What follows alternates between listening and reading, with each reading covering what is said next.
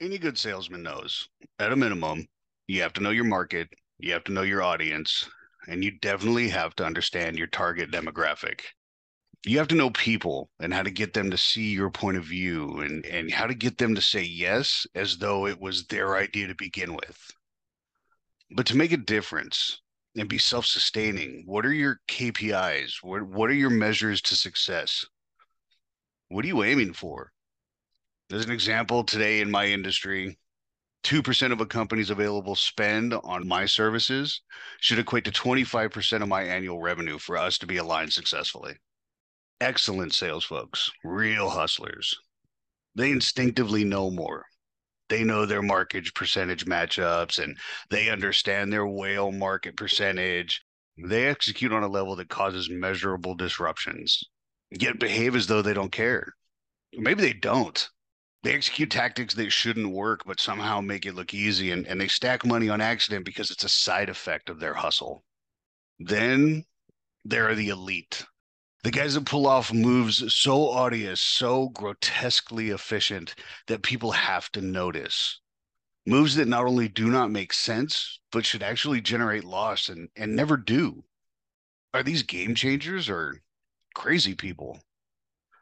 Or both? Let's find out.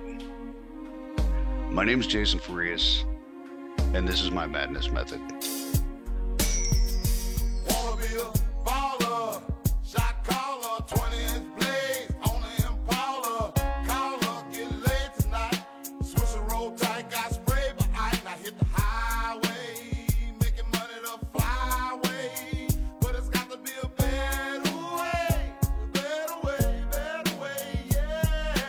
Weston Ranch grew. I had a comfort in Weston Ranch. I had friends.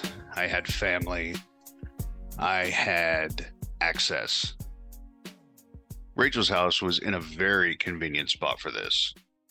And a few doors down from Rachel's was her aunt. And her aunt was married to this white guy named Mike. Now, Mike and I would spend a reasonable amount of time together.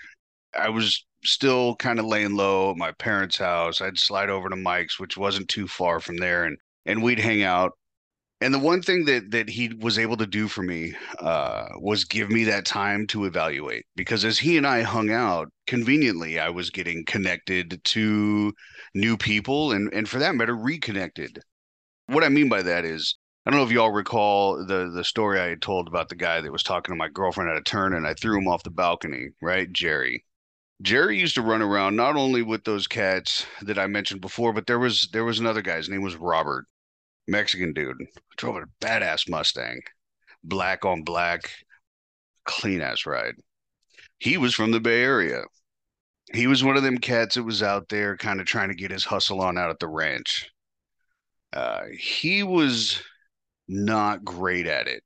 You know, there's there's a difference between a dealer addict and an addict to dealer. And I know that that sounds absolutely ridiculous, but the truth is, there's people that are born to hustle, right? They, it doesn't matter where you put them, they will figure out a grind versus an addict that's just trying to sell in order to keep their addiction going.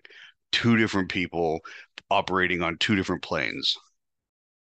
But Jerry and Robert ran around together, um, and they also knew Mike. Now, I'm not going to presume to understand how everybody linked prior to my getting involved here. That's not the story we're telling here. That's not, I'm not telling their story. I just know that they were connected. My my guess would be in part from Chris because he spent a lot of time in that area while I was away in Arizona they knowing Chris, who in turn Mike. Okay. So let's just say it all connected that way. These guys were able to introduce to me more people and they seem to know all the other cats. It, was interesting because they may not have been all from the same place in the Bay, yet they gravitated to each other. You know, guys from San Jose, Oakland, Hayward, Concord, anybody that wound up out on the ranch somehow gravitated to each other. So so Robert and Jerry were hanging out one day and they kept talking about Pedro, Pedro, Pedro, Pedro. And I'm like, Okay, so they were like, "Hey, we're gonna go over to Pedro's. It's cool. His dad, this and that. We can just kick it in his garage." And I'm like, "Yeah, fuck it. I'll go with you guys." So we go over to Pedro's house. If you guys recall, I also had mentioned that I worked at a truck stop that was near the ranch, and and that's when I was trying to call Raul and wound up getting hold of Scott Peterson. That whole thing. There was another kid that worked with us. His name was Pete. I never knew him as Pedro. His name was Pete, and we actually called him bitch ass Pete. Like that was his nickname. It's kind of fucked up. But that's that's what I was I was super excited to see him. I hadn't seen him in a long time. I was like, bitch ass Pete. And he was like, Yeah, that's me. But we'd party and we'd hang out and you know, they'd sit around and like, oh man, like I got this going on and I got this going on and and it was in Pete's garage at his parents' house that I was staring off across the street from Pete's house was a park. And I just remember zoning out, staring at the park, being just like fully on one. Okay. I'm all tweaked out. We're, we're smoking weed, drinking beer. I mean, I was, I was good. And I evaluated my situation, right? Because I've now got a better understanding of what it is I'm supposed to be doing right now from the last sit down when I was at the compound. Mm-hmm. And yet here I am still dicking around, mind you, enjoying myself thoroughly. But it dawned on me in my I had an epiphanous moment as my body's going in 10 different directions. That the two things I love to do and that I'm good at is to party and to talk. Okay. And what I mean by talk, I mean to hustle, to be on my grind. I mean, hell, I would even just convince people of dumb shit just to see if they'll believe it. I once convinced my buddy Steve's ex girlfriend that he could chew on his ear when he was really drunk. And she would ask all the time, have him do it, have him do it. I'm like, babe, do you realize how like it hurts him? You know, he has to be really drunk. And she just bought it until they broke up. We finally told her that it wasn't true. And she was mad. I couldn't believe it. I thought she was just playing into the joke. Anyway, sorry. But that was the kind of shit I would do to people. I'd convince them of dumb shit just to see if I could keep a straight face. It was like practice for game time, you know? But those are the two things that I was good at. The one thing I realized I didn't want to be was the guy everybody was constantly calling on. I didn't want to be the single source, if that makes sense. I knew I needed to make something happen out here, and I need to kind of do it quietly because I've seen other people get too loud. They get hung up on the uh, on the power trip, if you will. I don't know. That's never been my thing. The outward power trip. Now, mind you, I live with one on the inside, but uh, I realized I'm sitting with step one. Okay, I got I got Robert, I got Jerry, and I got bitch ass Pete sitting here. And they know everybody in the ranch. They know everybody that I'm trying to gain access to. So this is where I hatched this plan where I would let it be known what's available and then restrict the access. I knew there were other people in the ranch and people I ultimately wound up doing business with, and we'll get to them, and people that I never heard of, and we just did business around each other. I, I know they existed out there, but they didn't have what I had. They didn't have the quality, they didn't have the volume, and they didn't have the support. I went home that night, or maybe it was the next day. Who, who knows? And this is where I kind of kicked off my plan. Hey guys, I'll see you tomorrow, or whatever the case may be. And the next day, I ventured out and rounded up a lot of drugs. And I put an ice chest in my trunk, filled it with ice, and filled it with two 20 packs of Budweiser bottles. And I picked up Robert, just him, uh, and we drove around, and I had him take me from place to place where I would introduce myself and feel the vibe and you know oh yeah they got they get high and they'd start getting high in front of me with their shit and i'd let them smoke a little of their own and i might try a little bit of it and then i'd be like you know what? Hey check this out. And i'd pull out a massive bag and i just started loading pipes. Here here here keep going keep smoking keep smoking keep smoking. And then you know, enough's enough. Hey, everybody's clearly on one because they've dispersed and they're tweaking out on God knows what, you know, in whatever area, whatever garage or room we were in. Somebody's now building something. And that was my cue to leave. But before I'd leave, I'd be like, hey, everybody high enough? And most of them be like, oh, they wouldn't even answer because they were so fucked up. But if they were like, nah, let me hit it one more time, fuck yeah, here, get high, get high. And then I'd just bounce. And it was rinse and repeat. It was house to house to house to house, meeting people. In every house, I'd open the trunk, I'd grab two beers, and we'd go in. And I would drink two beers. Uh, the about the amount of time it would take me to get through two evenly drank beers was probably about enough time for me to start cutting loose. In any of those visits, I did two things. I showed that there was a better product out there, and I lent credibility to either Robert, Jerry, or bitch ass Pete, whomever it was I was with. We anytime I'd leave, I'd be like, hey, you know, get a hold of Jerry if you need anything, you know, and I I pushed the credibility to somebody else. Those are your access people you know, because it, still it's against the rules. Like it would be against the rules for me to go to these places and just assume that it's cool to like peddle my wares. So I acted holier than thou with the rule and didn't make any assumptions. Hey, get a hold of them if you need anything. And I mean, hell, there were times I would, I'd just come back just to get everybody loaded, you know, and it took some time. I went through a lot of drugs because the word had to get around and people are like, oh, who the fuck is this? What's going on? Mind you, I'd been in the neighborhood a long time. They've seen my car. They've definitely heard my stereo system. You know, we may or may not have crossed paths in the past, but there was a lot of showing up that I had to do, which is fine by me.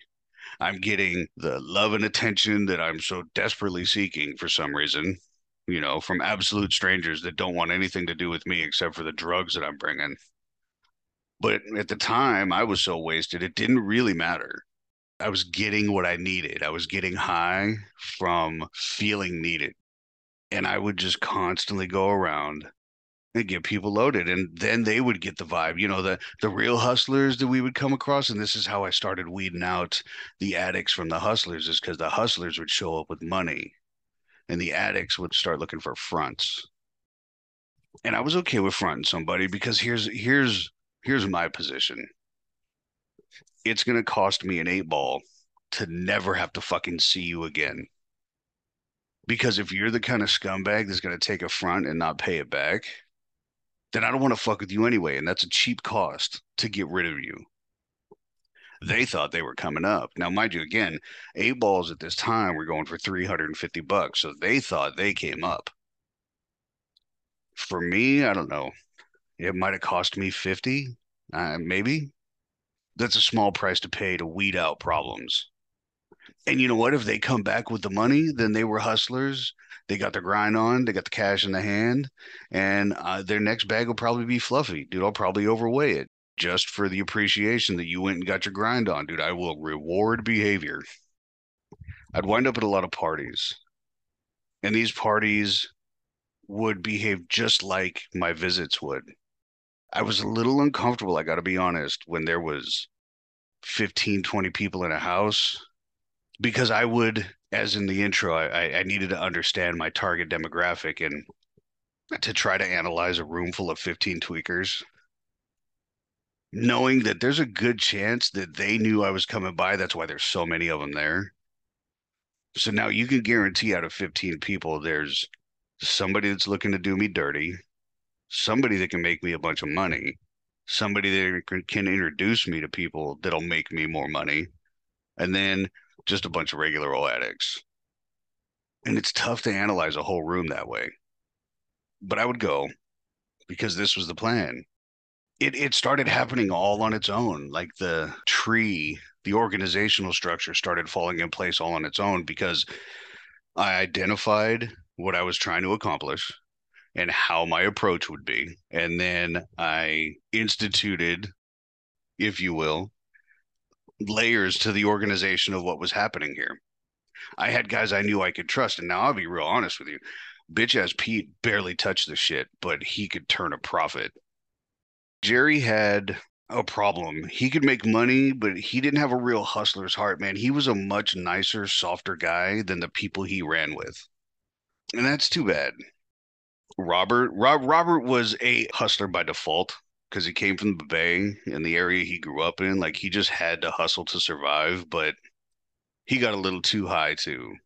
I knew that these guys craved the authority that they got from running around with the dude with all the dope. I knew that that kept them in line, at least for a time.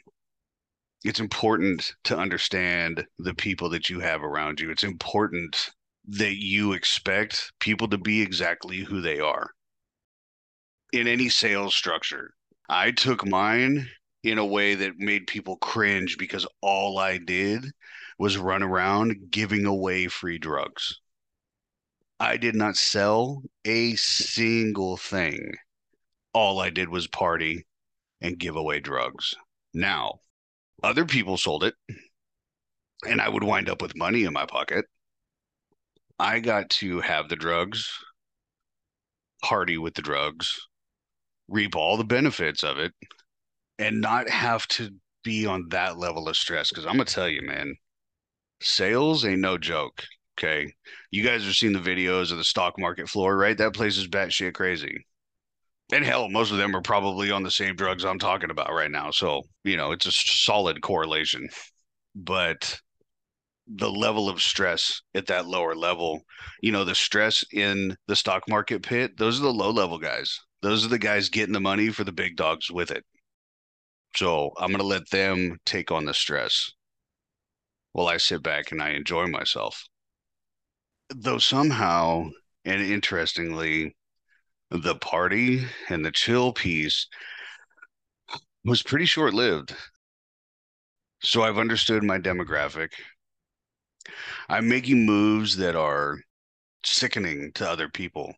There's a lot of guys in the game that are living bag to bag, right? They're living off the profit of each bag. And here I am just handing out dope. And it's just infuriating people because they can't keep up with that. The word is getting out the amount of revenue they're losing because I'm just handing it out for free.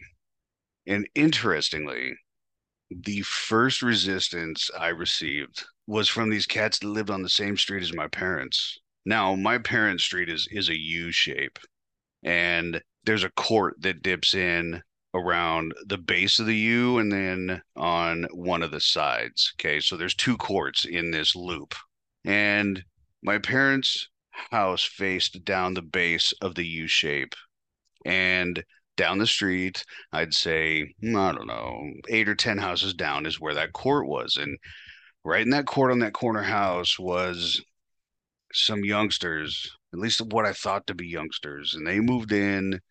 I don't know, probably a few years prior to this era that I'm talking about right now, and I had noticed them me being in my parents' house, and I thought nothing of it. And as it turns out, these guys fancied themselves as as hustlers and ballers, and you know, I had caught wind through Robert, who was friends with them. He knew them. Oh man, those fools don't like you. I was like, for what? Like we live on the same street, we should be all right. You know, like they've never even introduced themselves. Now, oh man, no, that one. I think he said his name was Mikey. I'm sorry, I'm not trying to add names that are dubbed up, but you know, I mean, there was a Mikey and then you know, old school Mike. So I'll try to keep these guys separate. But this kid Mikey that lived on my parents' street, he was running around with dudes that weren't from the ranch, and every time they rolled past my parents' house and I'd be there, they just slow down and like mean mug me. And it's just this couple of white kids like angry about their middle class life. I don't know what the fuck the problem was. But I just stare at them right back, like, bro, I've been here. I'm fucking 10 toes down, dude. I ain't going anywhere. And I, I would welcome, like, there were times I'd walk out into the street, like, hey, man, I wouldn't call them out. I just walk into the street. You want something? Let's do something because I'm, I'm hearing that you're talking a bunch of shit but I'm not going to go looking and dragging myself into the limelight and cause any problems. I'm not going to draw attention to myself if I don't have to draw attention to myself here. But you clearly have some problem with me, but don't want to have a conversation with me. So to me, you either respect what I'm doing and don't like it, or you fear what I'm doing and think you can do something about it. But yet here you are driving right by. There was probably oh, two weeks, three weeks of this, like from the time I caught wind of them having a problem to me being in my parents' house. And it was late one night and I had the car parked outside. I was right out front under the lamplight, you know. But I came out and I left. It was probably nine o'clock. I was about to go start my rounds, so to speak. And there was a dude waist deep in my car was very confused by this because my alarm was on, yet it's not going off. And unbeknownst to me, there is a way in 95 Civics to pop the window out and the alarm doesn't go off. So this cat is like rummaging through my center console, I guess he was. I don't really know, but their car, that same car that this guy Mikey rolls around with, the guy Mikey was driving it and he had his boy go get into my car. So I made sure that Mikey learned a lesson that day. And I beat the fuck out of his homeboy that was in my car. I straight kicked him right in the tailbone because he was bent over into my window. And when I pulled him out, I gave him a few elbows to the face. And when he fell down, my parents had been watering the lawn. The hose was closer to the sidewalk by this point. So I took the hose and I wrapped it around his neck and I stood on the back of his head and the whole time I told was telling Mikey, bro, you got a problem? Come here. I got something for you. And it wasn't my mom came out and broke that up. You're gonna kill him. Get off of him. I was like, well, that's a choice he fucking made. I let him go. I unwrapped it from his neck. I realized what I was doing, but I whooped the shit across his face with that with that hose a few times, just for good measure. It was an interesting night because word of that spread quick because prior to that, I was just the chill dude that was getting everybody fucked up and always had the dope and the money and the nice car. And he was way laid back. And then all of a sudden you hear about this. And it added a level of mystery. We'll we'll say that. Huh? And I've been preaching to you guys since the beginning of this, dude. I was a non-violent, really nice kid. But I'm telling you right now, that shit would have happened with or without any of the things that I've told you about already. You're not breaking into my car. You're not breaking in to take my shit, dude. I am a good person. If you need it, ask for it. I'll give it to you. To this day, I have not changed. You do not need to break into my car. If you do, you're going to pay the price. I have no remorse for the beating that dude took that day. But I know after whooping the shit out of his buddy, I think they maybe had a reality check of who they really thought they were inside. Because here's the thing, dude, everybody's super brave until they're forced to make a decision about their bravery. And maybe they realized what theirs was that night. Or maybe at that point I was just shielded from their bullshit because I'm sure they kept talking shit I'm sure that that wasn't accepted as okay, but I never heard anything else from them. The ranch was getting crazy, and I was keeping it live. I was meeting new people. I was establishing myself with some dominance. I uh, I put hands on some other guys that think that they were going to disrupt my business. So I'm establishing myself now I'm doing what I was sent out to do. I'm doing what I'm good at. I'm partying and I'm talking because that's the thing that's gotten me to where I was at this point. Understanding people and having good conversations and just partying like a fucking rock star. Who doesn't love that? If you like what you're listening to, please rate all five stars. If you'd love to give some feedback or some input, reach out to me at my Madness Method on Instagram or my Madness Method 819 at gmail.com. I'd love to hear from you. Until next time, my name is Jason Farias, and this is my Madness Method.